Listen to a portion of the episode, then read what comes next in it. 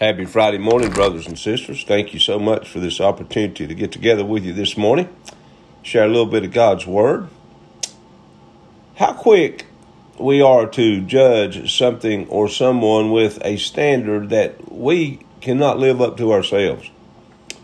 When Judah found out about his daughter in law's prostitution, his first reaction is stated in Genesis chapter 38, verse 24 bring her out and have her burned to death.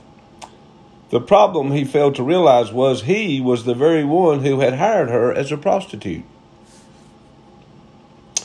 When Nathan came to David, he told David a story about a poor man who had only one sheep that was stolen by a man who had many sheep.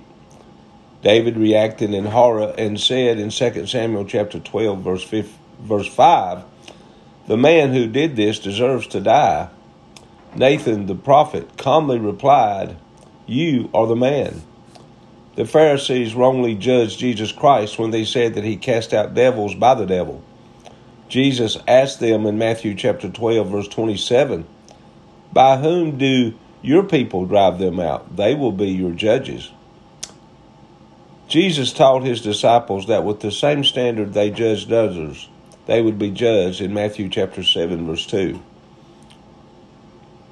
It is hard to remove a splinter from someone else's eye when a log is in your own.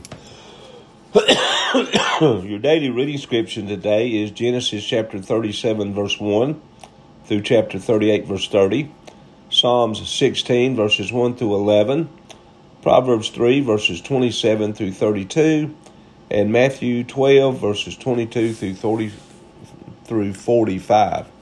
God bless you. Thank you for joining in with me this morning. I love you and Jesus loves you.